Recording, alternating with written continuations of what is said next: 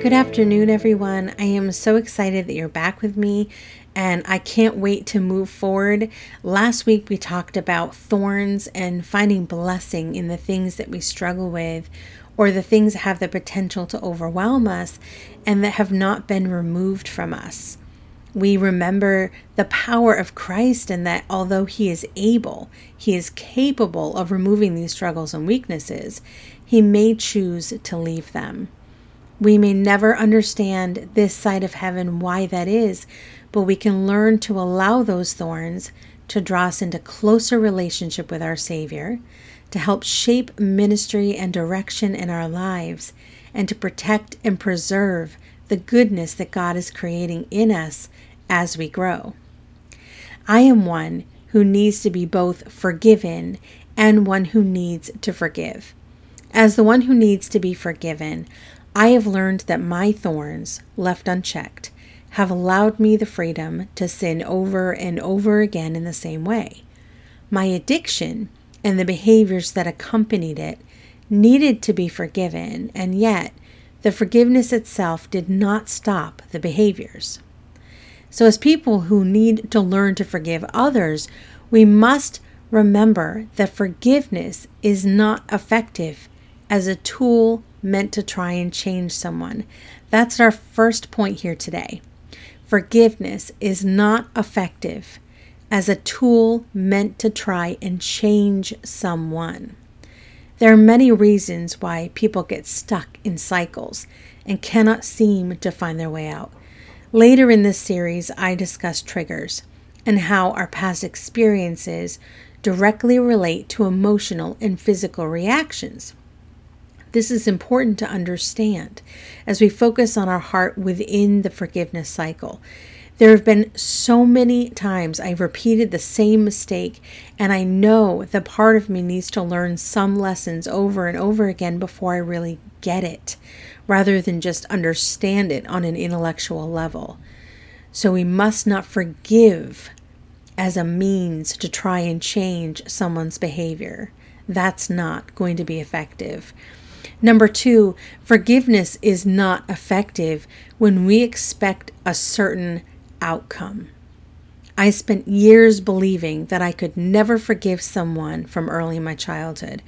At some point in recovery, I was told that I would just need to forgive myself for not being able to forgive them. Years later, in a small group at church, I knew that was a mistake. The only thing that had held me back from attempting to want to forgive this person was that I knew they would never admit to what they had done. If I looked at this person and told them I was sorry for my part in the brokenness, they would probably accept my apology. But there would be no reciprocation, to my knowledge, and this frightened me. It held me back because my prideful self could not imagine apologizing for a behavior that I had blamed on this other person for so long. So often, these motives to try and change the other person or with an expectation of return and compassion are why we decide to forgive. These do not work, and this is not truly forgiveness. So, why do we forgive, and what does that look like? The third point I want to talk about regarding forgiveness is that we forgive as an act of obedience. Scripture tells us repeatedly about the importance of forgiveness. In Matthew 12, 18 through 22, it says, Then Peter came up and said to him, Lord, how often will my brother sin against me, and I forgive him? As many as seven times? Jesus said to him, I do not say to you seven times, but seventy times seven. This is not easy. When someone breaks a promise or hurts us or does something to cause trust to be broken, it is painful and causes strain in the relationship. Forgiveness does not come easy, but it is an act of obedience. Number four, Forgiveness does not mean forgetting. Forgiveness is an act of grace. Just as with grace, the only perfect forgiveness comes from God. but we can learn how to forgive through the power of the Holy Spirit. We may remember the offense or offenses for the remainder of our lives. The human brain is tricky. We can forget certain important things. We can create memories that do not exist and remember them vividly. We can remember things we do not want to remember. Forgiveness does not erase the memory, it frees us from being chained to that memory. Number five, forgiveness allows God to move in us. Hear me on this point. Forgiveness allows God to move in us. I'm going to read part of a chapter of my book, Surrender, as I talk about forgiveness there. But I want to emphasize the point that when we choose to forgive, when we ask God to help us forgive in the moments we don't want to, when we act in obedience by forgiving others, we are freeing a part of us, giving that part to God so that He can fill that space with Himself. The letter I'm about to read came after a challenge was given in a small group to find one thing we could not do without the help of God and ask Him to help us. And as soon as I wrote the letter, with shaking hands and tears on my cheek, I felt the weight lift from my shoulders and I heard God speak ministry to me shortly after. I tell you, without the act of forgiveness, I would not be here today. Writing these messages, speaking these messages, sharing the lessons that God has given me. Without forgiveness, I would not know that this is what God has called me to do in this moment, in this season of my life. I specifically titled my chapter on forgiveness as I Forgive You the Power of Moving Forward. So here's the letter I wrote I forgive you. My forgiveness does not mean that I have healed completely. It does not mean that this relationship can be restored this side of heaven. I forgive out of obedience to Christ and that I can be released. I am no longer yours to hurt, but His to grow. God knew that you would hurt me in a way I could not understand. He knew that I would internalize my self worth as wrapped in sexuality. He knew that I would hurt and use others to fulfill that sense of self worth, that I would be selfish, prideful, and reckless. He knew I would struggle and fall. But God also knew that He would turn all that pain and sin into something beautiful. He is restoring me and is transforming me still. For that, I am grateful. I pray for you today that you would turn to God and allow Him to change your heart. I pray for you to be healed from whatever pain you brought into our relationship. I pray that one day I see you in heaven where you and I can love each other as God intended. This brings us to point six.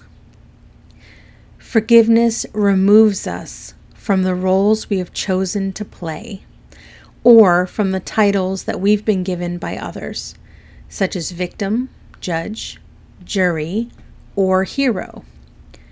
When we do not forgive and we hold onto resentment, it is easy to feel victimized over and over again. When we forgive, we no longer have the right to punish the person who hurt us or to decide what they deserve. For me personally, my pride allows me to want revenge quickly when I feel hurt and forgiveness removes this feeling and frees me from needing to punish or hurt the other person in return. Just as easily, forgiving someone in my limited human capacity can allow me to play the hero, wanting to be the only one who understands this person, the only one who does not get upset by anything and only loves this person. But this behavior can cause enabling and can sometimes keep us in unhealthy relationships. That is not true forgiveness. We'll talk about this more next week as we discuss codependency in the church. But know that although we're called to love everyone, we are not called to walk this journey with everyone. Forgiveness does not have to mean that we allow hurtful behaviors to continue and the relationship to look exactly the same. We need to seek Christ in prayer and look to the power of the Holy Spirit for wisdom in order for forgiveness to be healthy and with right intent, with good intention. As we prepare to close today, I want to bring you to the moment right before I began writing this letter of forgiveness. Whether you're one who needs to learn to forgive those whose struggles have hurt you, or you're someone who has held on to addictive behaviors as a medication for the hurt you have endured and you need to learn to forgive in order to truly be free from that, whether you are one who needs to be forgiven and hopes that one day you will be reconciled with someone who you hurt so badly. I encourage you to listen to this moment and to seek wisdom in your journey of forgiveness and healing.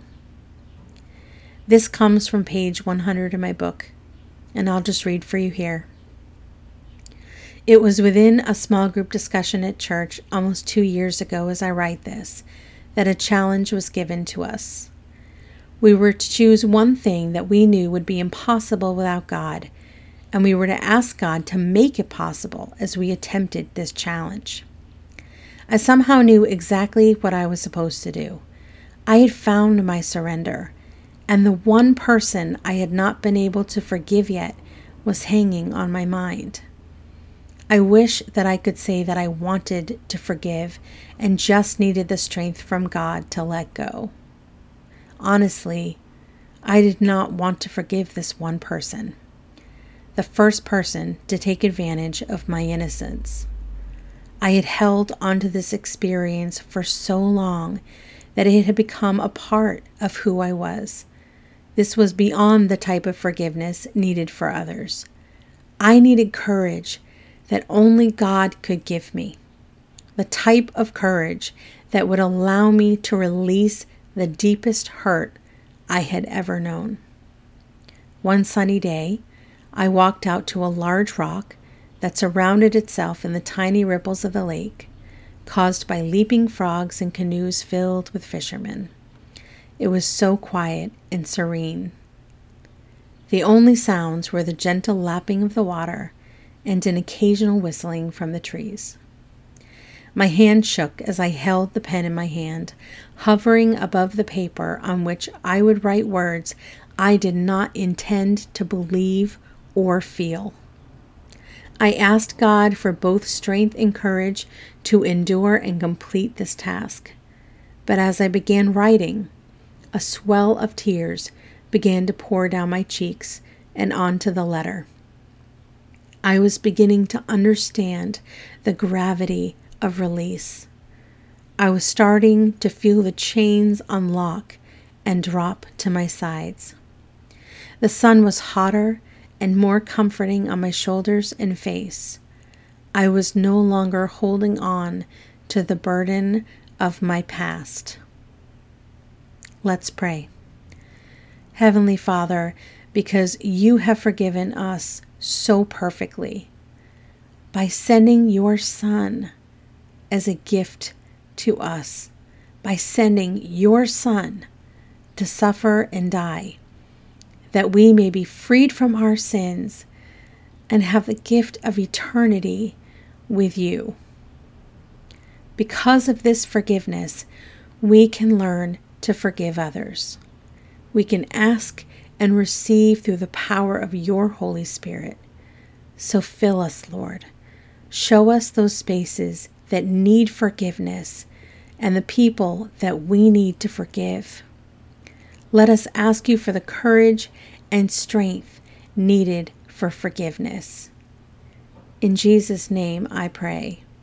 Amen. Thank you for joining me again. I can't wait to spend next week with you as we dive into codependency versus support, letting God mold the clay. God bless.